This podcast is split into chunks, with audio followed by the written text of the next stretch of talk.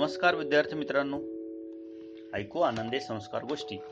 या आपल्या उपक्रमात मी संभाजी पाटील तुम्हा सर्वांचं हार्दिक स्वागत करतो. आज या उपक्रमात आपण सत्तेचाळीसावी गोष्ट ऐकणार आहोत. गोष्टीचं नाव आहे चिमणावन. आणि ही गोष्ट तुमच्यासाठी लिहिली आहे गोविंद गोडबोले यांनी. चला तर मग सुरू करूयात. एक मोठं जंगल होतं. त्या जंगलात वड पिंपळ निंब आंबा चिंच साग खैर चंदन असे कितीतरी प्रकारचे वृक्ष होते. हे वृक्ष खूप जवळजवळ होते. अशी दाट झाडी असली की अशा जंगलाला घनदाट जंगल असं म्हणतात. जशी झाडांमध्ये विविधता होती तशी त्या जंगलात प्राण्यांमध्येही विविधता होती. हत्ती वाघ सिंह जिराफ लांडगा कोल्हा खोकड बोकड माकड असे विविध प्राणी तिथं आनंदाने राहत होते. अरे हो आणखी एक सांगायचं राहिलं बरं का. त्या जंगलात चिमणी कावळा बगळा भारद्वाज कबूतर बुलबुल बहिरी ससना घार गरुड गिधाड घुबड असे लहान मोठे पक्षी पण मोठ्या मजेत राहत होते. अशा या जंगलात आनंदवनात एकदा मोठं वादळ आलं. या वादळात अनेक झाडं पडली. काही झाडांच्या फांद्या तुटून खाली पडल्या. अशाच एका झाडाच्या मोठ्या फांदीवर एका चिमणा चिमणीनं घरट बांधलं होतं. काडी काडी जमून त्यांनी सुरेख घरट तयार केलं होतं. पण वादळात नेमकी तीच फांदी तुटून खाली पडली. घरट्यात चिमणीची दोन अंडी होती. फांदी तुटल्यामुळे घरट खाली पडलं. घरट्यातली अंडी जमिनीवर पडून फुटून गेली. चिमणीला वाईट वाटलं. चिमण्याला ती म्हणाली सुद्धा तरी मी तुम्हाला सांगितलं होतं की या झाडाची ही फांदी चांगली मजबूत नाही. आपण दुसऱ्या फांदीवर घरट बांधू. पण त्यावेळेस तुम्ही माझं ऐकलं नाही. चिमणी रडत होती. चिमण्यालाही वाईट वाटलं. पण चिमणीचं काही ऐकण्याच्या स्थितीत तो नव्हताच. त्याला झाडाचा भयंकर राग आला होता. रडणाऱ्या चिमणीला तिथंच टाकून तो वेगानं निघाला. पहिल्यांदा तो हत्तीकडे गेला. त्याला म्हणाला हत्ती दादा हत्ती दादा झाडं फार वाईट आहेत. आमची घरटी नीट सांभाळत नाहीत. वादळ वाऱ्यात त्यांचं नीट रक्षण करत नाहीत. आमची घरटी पाडून टाकतात. मग घरट्यातली अंडी फुटतात पिलं मारतात. झाडं आम्हाला त्रास देतात. म्हणून मी ठरवलंय की जंगलातली सारी झाडं पाडून टाकायची. मला तू मदत कर. तू ताकदवान आहेस शक्तिवान आहेस. तू मनात आणलंस तर भराभर झाडं पाडू शकशील. पण दादा या गोष्टीला काही तयार झाला नाही. धडक देऊन झाडं पाडायला किंवा सोंडेत धरून मुळासकट झाडं उपटायला त्यानं पूर्णपणे नकार दिला. उलट चिमण्याला समजावण्याचा त्यानं प्रयत्न केला पण चिमणा काही ऐकायला मुळी तयारच नव्हता. झाडांचा त्याला खूप राग आला होता. हत्ती नाही मदत करत म्हटल्यावर मग चिमणा गेंड्याकडे गेला. गेंड्याने त्याला या बाबतीत मदत करायचं नाकारलं. रानगवा बैल एक एक प्राण्यांना विचारत तो असं जवळजवळ दोन तास हिंडला. मग एकही प्राणी या बाबतीत त्याला मदत करायला तयार होईना. काही पक्ष्यांनाही चिमण्यानं विचारलं पण तेही मदत करायला तयार नव्हते. एक कावळा मात्र या गोष्टीला तयार झाला. फार वर्षांपूर्वी झाडावर त्याचाही राग होता. दोघांनी मिळून थोडा विचार केला मोठी झाडं तर आपण पाडू शकत नाही. आपण असं करूया की छोटी छोटी रोपं उपटून टाकू. म्हणजे मग त्यांची मोठी झाडं होणारच नाही.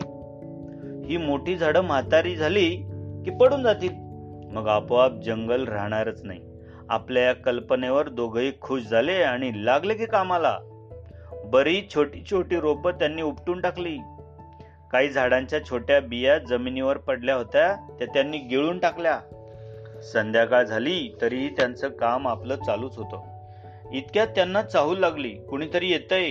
दिवसभर काम करून खर तर ते अगदी थकून गेले होते पण शत्रूची चाहूल लागताच ते सावध झाले. तशा त्या संधी प्रकाशातही बहिरी ससना आपल्याकडे झेपावतोय हे एकाक्ष कावळ्याला दिसलं. त्यानं तसं चिमण्याला सांगितलं आणि त्यानं झडप घालायच्या आधी शेजारच्या दाट झुडपात ते शिरले.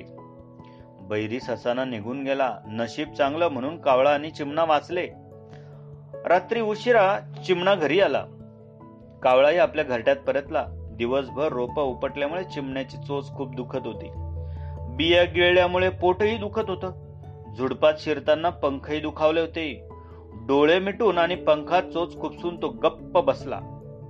त्याचा झाडे अर्थात रोप उपटण्याचा वेडेपणा अनेक प्राण्यांनी पक्ष्यांनी पाहिला होता. त्यापैकी त्याचे जे जवळचे मित्र सुतार पक्षी सुग्रण आणि पोपट ते त्याला भेटायला आले. सुग्रणीला झाडपाल्याची बरीच माहिती होती. तिनं पोपटाच्या मदतीनं काही झाडांची झुडपांची पानं तोडून आणली. त्याचा रस काढून दुखावलेल्या पंखांना आणि चोचीला लावला. पोटातही घ्यायला दिला. थोड्या वेळात चिमण्याचं दुःख कमी झालं. सुग्रण त्याला म्हणाली वेडा रे वेडा रोप कोणी उपटून टाकतं का? छोटी रोपं मोठी होतात त्यांची मग मोठी झाडं होतात. अरे झाडं आहेत म्हणून आपण आहोत. झाडच नसतील तर आपण घरटी कुठं बांधणार? आपल्याला गोड गोड फळं कशी मिळणार? वेड्या झाडांच्या पानांच्या छत्रीमुळे पावसापासून आपलं रक्षण होतं. अरे आम्ही तर बाबळीच्या काटेरी झाडावर आमचं घरट बांधतो. त्यामुळे शत्रूपासून आमच्या घरट्याचं रक्षण होतं. आणि काय रे ही झाडं झुडपं नसती तर तुला आज लेप लावायला कशाचा पाला आणला असता? झुडपामुळेच तू आज वाचलास ना? नाहीतर त्या बहिरी सस्यानं केव्हाच गट्टम करून टाकलं असतं. सुगरणीचं हे सारं बोलणं ऐकल्यावर चिमण्याला आपण केलेल्या कृतीचा पश्चाताप झाला. सगळे जेव्हा गाढ झोपी गेले तेव्हा हा उठला आणि सकाळी दुपारी जी रोपं त्याने उपटून टाकली होती ती एक एक चोचीत धरून तो नदी किनारी जी दलदल होती त्या दलदलीत नेऊन लावू लागला. आज तिथं दाट झाडी आहे. सारेजण त्या भागाला चिमणावन म्हणून ओळखतात. बालमित्रांनो झाड ही आपल्या पृथ्वीची फुफ्फुस आहेत. झाडांमुळेच हवा शुद्ध राहते. झाडं जगली तरच आपण जगू. जंगलात बागेत झाडांमुळेच शोभा वाढते. झाडांच्या गारगार सावलीत आपल्याला बसावं वाटतं. झाडं नसती तर तुम्ही लावता ना झाडं? पाणी घालताना झाडांना? तुम्हाला त्या सालू मारदा थिम्मक्का आजीचं नाव माहीत आहे का? त्यांचं वय एकशे सहा वर्ष.